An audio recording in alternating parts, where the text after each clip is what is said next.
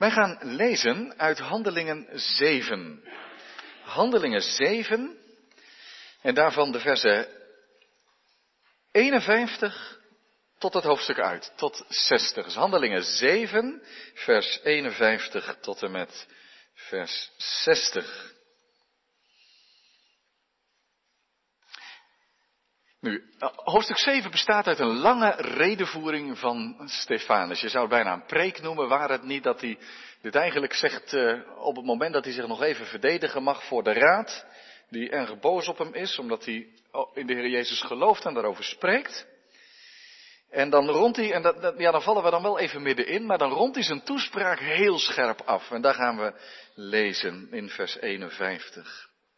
Hardnekkigen en onbesnedenen van hart en oren, u verzet u altijd tegen de Heilige Geest. Zoals uw vaderen deden, doet, zo doet u ook. Wie van de profeten hebben uw vaderen niet vervolgd? Zelfs hebben zij hen gedood die de komst van de rechtvaardige aankondigden, van wie u nu verraders en moordenaars geworden bent. U die de wet ontvangen hebt door de dienst van engelen, hebt die niet in acht genomen. En toen zij dit hoorden, barsten hun harten van woede en knarsten zij hun tanden tegen hem. Maar hij, vol van de Heilige Geest, hield zijn ogen naar de hemel gericht en zag de heerlijkheid van God en Jezus staande aan de rechterhand van God. En hij zei, zie, ik zie de hemelen geopend en de zoon des mensen staande aan de rechterhand van God. Maar zij riepen met luide stem, stopten hun oren dicht en stormden eensgezind op hem af. En zij wierpen hem de stad uit en stenigden hem. En de getuigen legden hun kleren af aan de voeten van een jonge man die Saulus heette. En zij stenigden Stefanus, terwijl deze Jezus aanriep en zei, Heere Jezus, ontvang mijn geest. En terwijl hij op de knieën viel, riep hij met luide stem, Heere, reken hun deze zonde niet toe. En toen hij dat gezegd had, ontsliep hij. Tot zover lezen we Gods woord voor deze dienst. Zalig zijn zij die het woord van God horen en geloven en daaruit leven. Amen. Nu, de tekst voor de preek is nou ja, het schriftgedeelte, maar dan vooral vanaf vers 54. Vanaf vers 54 tot en met 60. Gemeente van onze Heer Jezus Christus, broeders en zusters, jongens en meisjes, hier en thuis. Ik heb een vraag voor u. Kunt u het zich voorstellen voor uzelf? Dat u uw leven geeft voor het geloof in de Heer Jezus Christus. Voor het beleiden van zijn naam. Want daar gaat het vanmiddag over. Kunt u het zich voorstellen dat als u Nee, ik weet wel, dat ligt niet zo dichtbij en dat hebben we niet te verwachten en dat moeten we ook maar niet hopen. En we mogen bidden om godsdienstvrijheid en dankbaar zijn voor wat God ons geeft. Maar laten we toch die vraag even naar bij laten komen. Kunt u het zich voorstellen? Kun jij het je voorstellen? Dat als het erop aankomt, dat je je leven zou geven voor het geloof in de Heer Jezus Christus. Het getuigenis dat Hij de Heere en de redder van de wereld is. Stefanus namelijk was de eerste martelaar, zo noemen we dat dan, hè? de eerste martelaar. De eerste die omdat hij de Heer Jezus Christus beleed als de opgestaan en de Heer van deze wereld, dat hij daarom gedood werd. En na hem, Stefanus was de eerste, na hem zijn er velen gevolgd. De overlevering vertelt ons dat van de discipelen, die apostelen werden, behalve Johannes, ze allemaal de marteldood zijn gestorven, omdat ze de wereld introkken met de beleidenis dat Jezus Christus de Heer is. En ook die, zouden we kunnen zeggen, die dertiende apostel, Paulus ook. Met onthoofd onder Nero, zo wordt gezegd. En na Paulus vele christenen in vervolging. Tot op de dag van vandaag. Elke dag sterven er mensen die voor de brute keuze worden gesteld of ze de Heer Jezus blijven beleiden en daar de hoogste prijs voor willen betalen. onopgeefbaar geloof. Vermengd vaak met de drang om er niet over te zwijgen, maar anderen erover te vertellen. Ik denk aan Jim Elliot. Misschien kennen sommigen zijn naam wel. Een van die vijf die er in 1956 en de jaren daarvoor op uittrokken om een onbereikte Auka-stam van Indianen te bereiken met het evangelie. Maar het was een gevaarlijke stam, een stam die iedereen speerde die op hun weg kwam, puur uit zelfbehoud. Er waren velen voor hem gedood, maar ze begonnen via het vliegtuig langzamerhand contact te maken. En toen ze vertrouwen gewonnen hadden, zetten ze het vliegtuig op een strandje aan de kant. Maar enige tijd later werden hun lichamen in de rivier gevonden. Alle vijf omgebracht omdat ze hen wilden bereiken met het evangelie. Hun vrouwen overigens, nadat ze getreurd hadden, gingen gezamenlijk naar dezelfde stam toe. En het feit dat ze ook na de dood van hun mannen toch kwamen, heeft opening gegeven in deze stam. En vele van deze indianen hebben de Jezus als hun redder aangenomen. Je leest daarover in het prachtige boek Vijf Kruisen in de Jungle van uh, Elizabeth Elliot, bekende schrijfster. Je kunt hier in de christelijke boekhandels ook nog boeken van haar vinden. Ze heeft veel gesproken wereldwijd over de gebeurtenissen en wat het betekent om een weg te vinden door lijden heen. Een indrukwekkende geschiedenis. En zij zijn onder de velen die het getuigenis van Jezus Christus hebben getekend met hun bloed. Dat zijn indrukwekkende verhalen, nietwaar? En laten we hopen dat ze ergens op een of andere manier bij ons vandaan blijven. En toch, elke christen is een potentiële martelaar. Is het niet? Als hij immers de belangrijkste plek in ons leven inneemt, dan mogen we ermee rekenen dat er, misschien gebeurt het helemaal niet,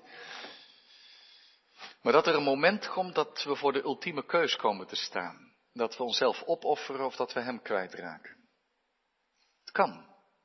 Dat gebeurt in het klein, dat we voor keuzes komen te staan. Kiezen we voor zelfbehoud of voor zelfverloochening, maar dan houden we het leven nog overeind. Maar er kunnen situaties zijn dat de naaste liefde het absolute offer van ons vraagt, of het beleiden van zijn naam. Iedereen kan martelaar worden die de Heer Jezus op de eerste plaats heeft staan in zijn leven en het kruis achter hem draagt. Het kan. Het zou een indringende, maar goede beleidenisvraag zijn.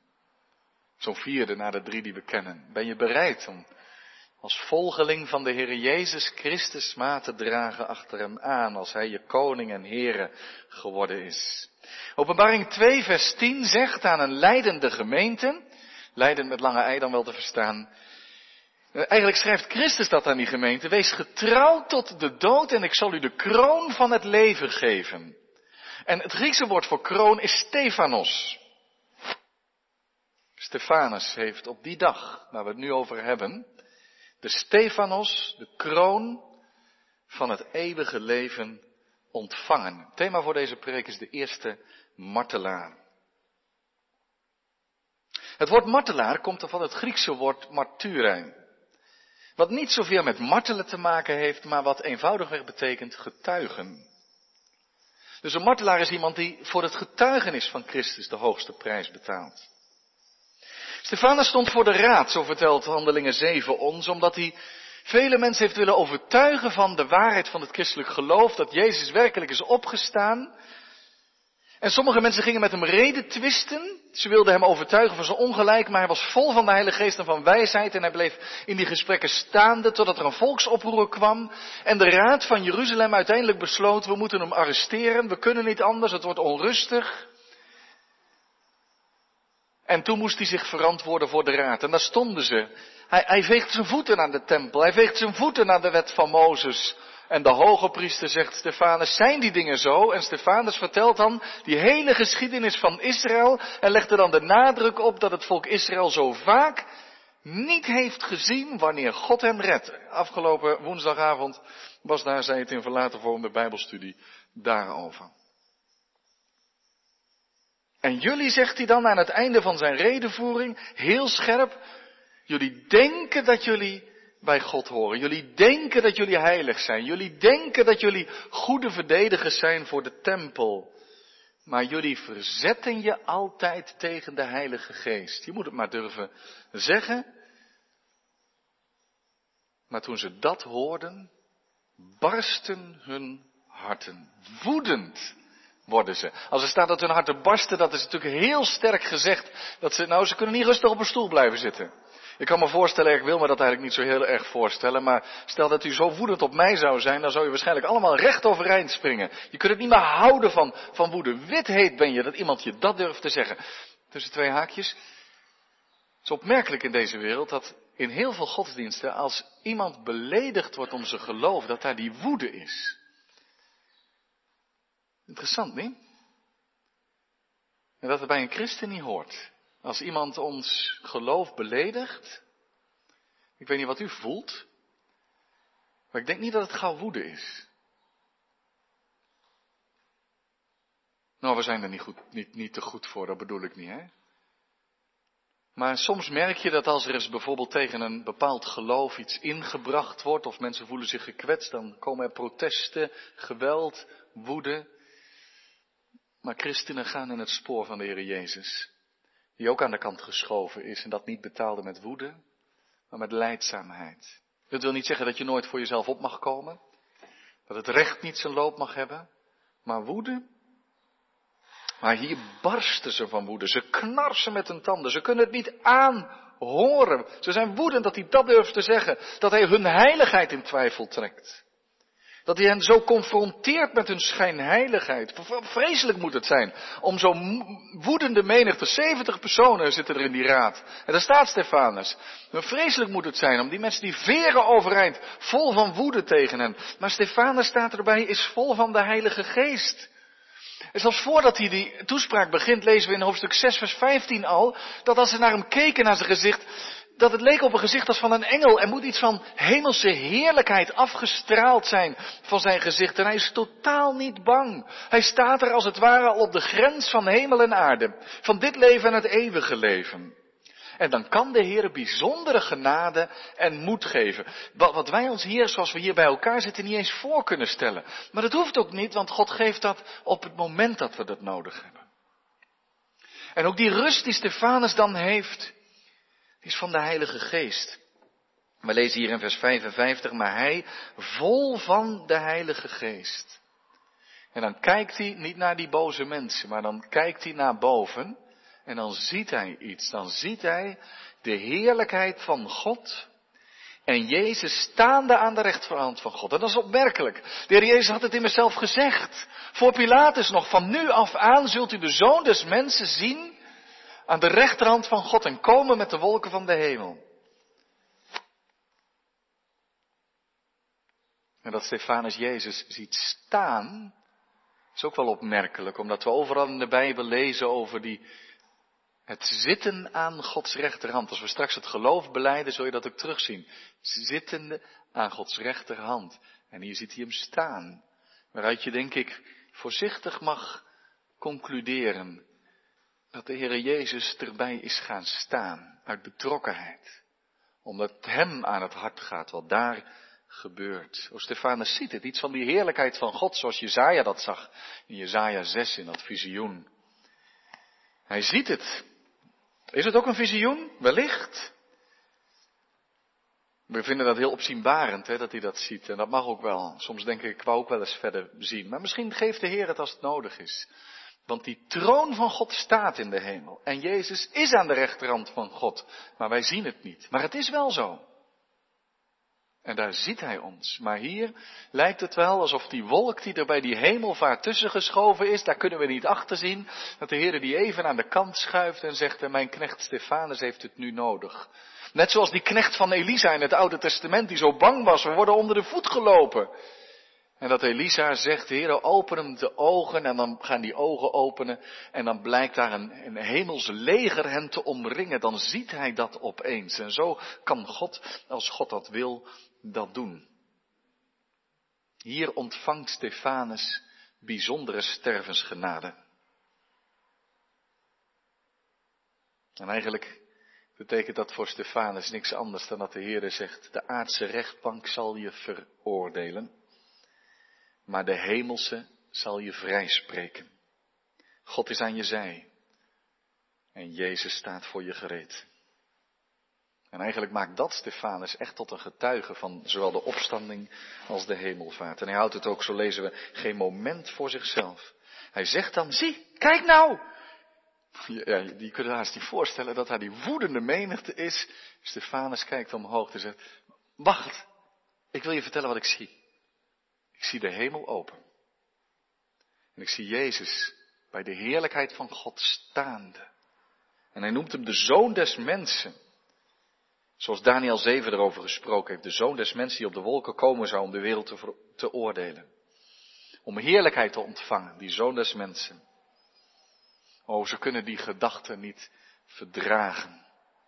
Ze beginnen door elkaar te roepen. Ze stoppen hun oren dicht. Gewoon omdat ze het niet weer willen horen. Ze kunnen het niet verdragen. En dan stormen ze op hem af, eensgezind. Ze grijpen een beet. Een vonnis hoeft niet meer. Het is allemaal wel duidelijk hoe lasterlijk het is wat hij allemaal zegt en denkt. dan sleuren ze mee. Ze gaan niet eens naar Pilatus om toestemming te vragen. Dat moest eigenlijk wel. Zo lezen we uit bron in die tijd. Maar de woede staat te groot voor je. Oh ja, ze doen het nog wel een beetje volgens de regels. Want het moet buiten de stad gebeuren. En ze nemen hem mee door de straten. Ze sleuren hem naar buiten de stad. Daar gaan ze hem stenigen, maar dan zijn er eerste getuigen die de eerste steen moeten werpen. En die leggen de jassen aan de voeten van Paulus, van Saulus. Daar zullen we dan komende woensdag verder mee kennis maken. En dan stenigen ze hem. Ze gooien met stenen totdat hij sterft. En nu vraag ik u. Wat is nu het meest opzienbarende in dit gedeelte? Als u zou mogen kiezen, als jij zou mogen kiezen, dat Stefanus een blik in de hemel kreeg? Of, en daar gaat het mij natuurlijk nu om, wat hij zegt. Wat hij zegt als hij sterft. Wat is Stefanus op de Heer Jezus aan het lijken in dit gedeelte? Wij noemen dat gelijkvormig aan de Heer Jezus Christus. Maak mij uw beeld gelijk, bidden we wel eens. Laat mij op de Heer Jezus lijken. Wat lijkt Stefanus hier op de Heer Jezus? Dat is navolging tot in het diepste en tot het uiterste. Eh, wat hij dan zegt is twee kruiswoorden. Hè? Het eerste is dat hij het laatste kruiswoord van de Heer Jezus aanhaalt. De Heer Jezus die gezegd had, Vader in uw handen beveel ik mijn geest. En dan zegt hij, Heer Jezus ontvang mijn geest. Hij weet, ik word wel gestenigd, maar ik, ik sta nog steeds op de grens van hemel en aarde. Ik mag naar de Heer Jezus toe. Heer, ontvang mijn geest. Ik bren hier voor u. Ik breng dit offer voor u uit dankbaarheid. Dat is wat Stefanus zegt. Ontvang mijn geest, Heer Jezus. Wat moet hij dat kruiswoord van de Heer Jezus in zijn gedachten, in zijn hart hebben gehad? De troost uitgeput.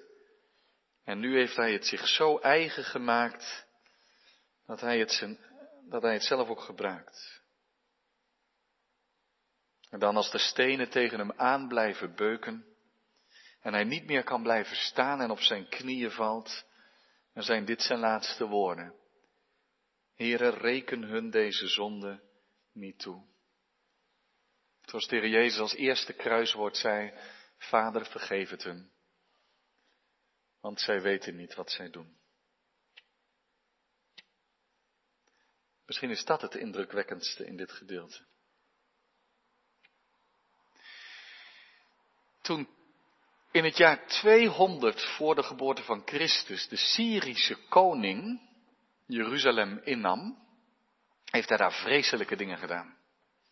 Hij wilde de Joden van hun godsdienstige identiteit afbrengen, ontwijde de tempel en dwong de Joden zelfs varkensvlees te eten. Nou, als u een beetje weet hoe het Jodendom met spijswet in elkaar zit, weet u hoe verschrikkelijk dat geweest moet zijn. Velen stierven de marteldood. Getuigenissen zijn daarover opgeschreven, hoe ze reageerden. En opvallend is het sterke geloof. Het onopgeefbare van hun geloof in die ene naam, die ene God.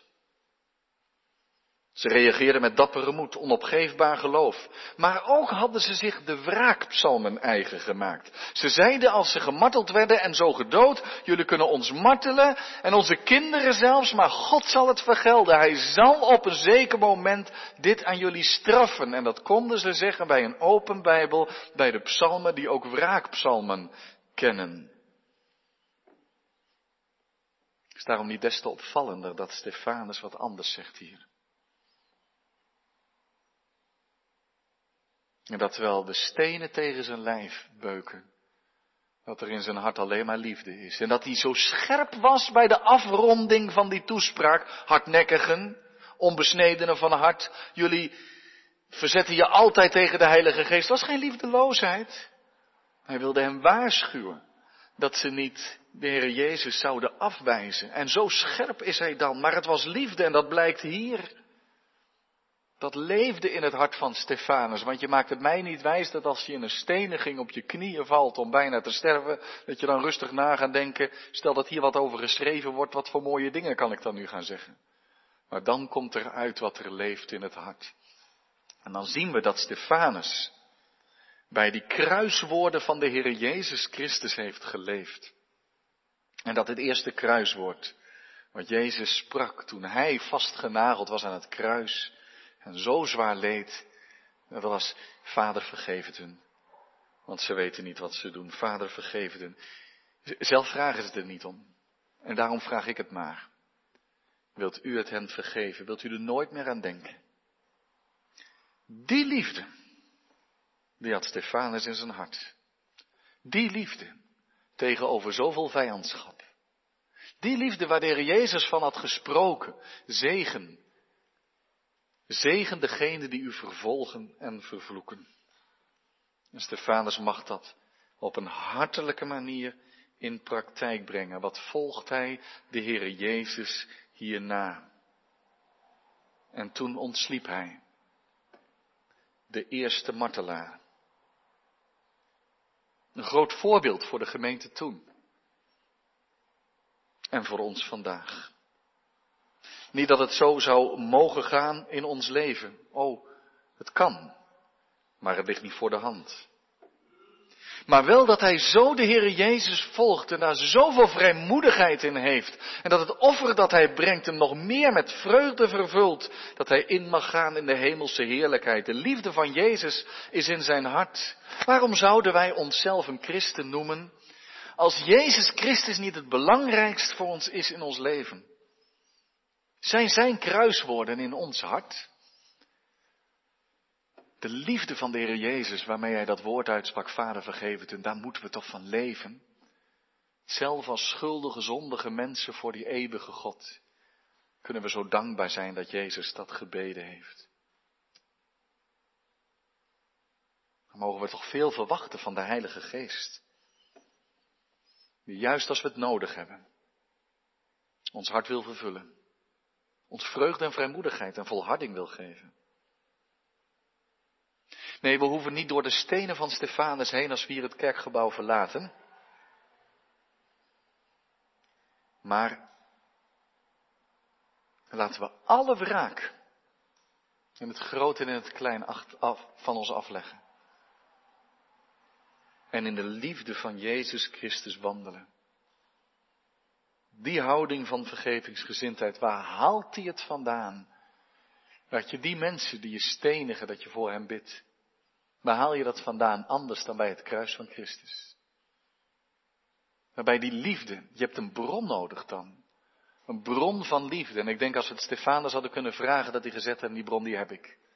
De liefde van de Heer Jezus is zo geweldig groot en ik mag daar van leven. Het vervult mijn hart en ik mag daarvan overvloeien.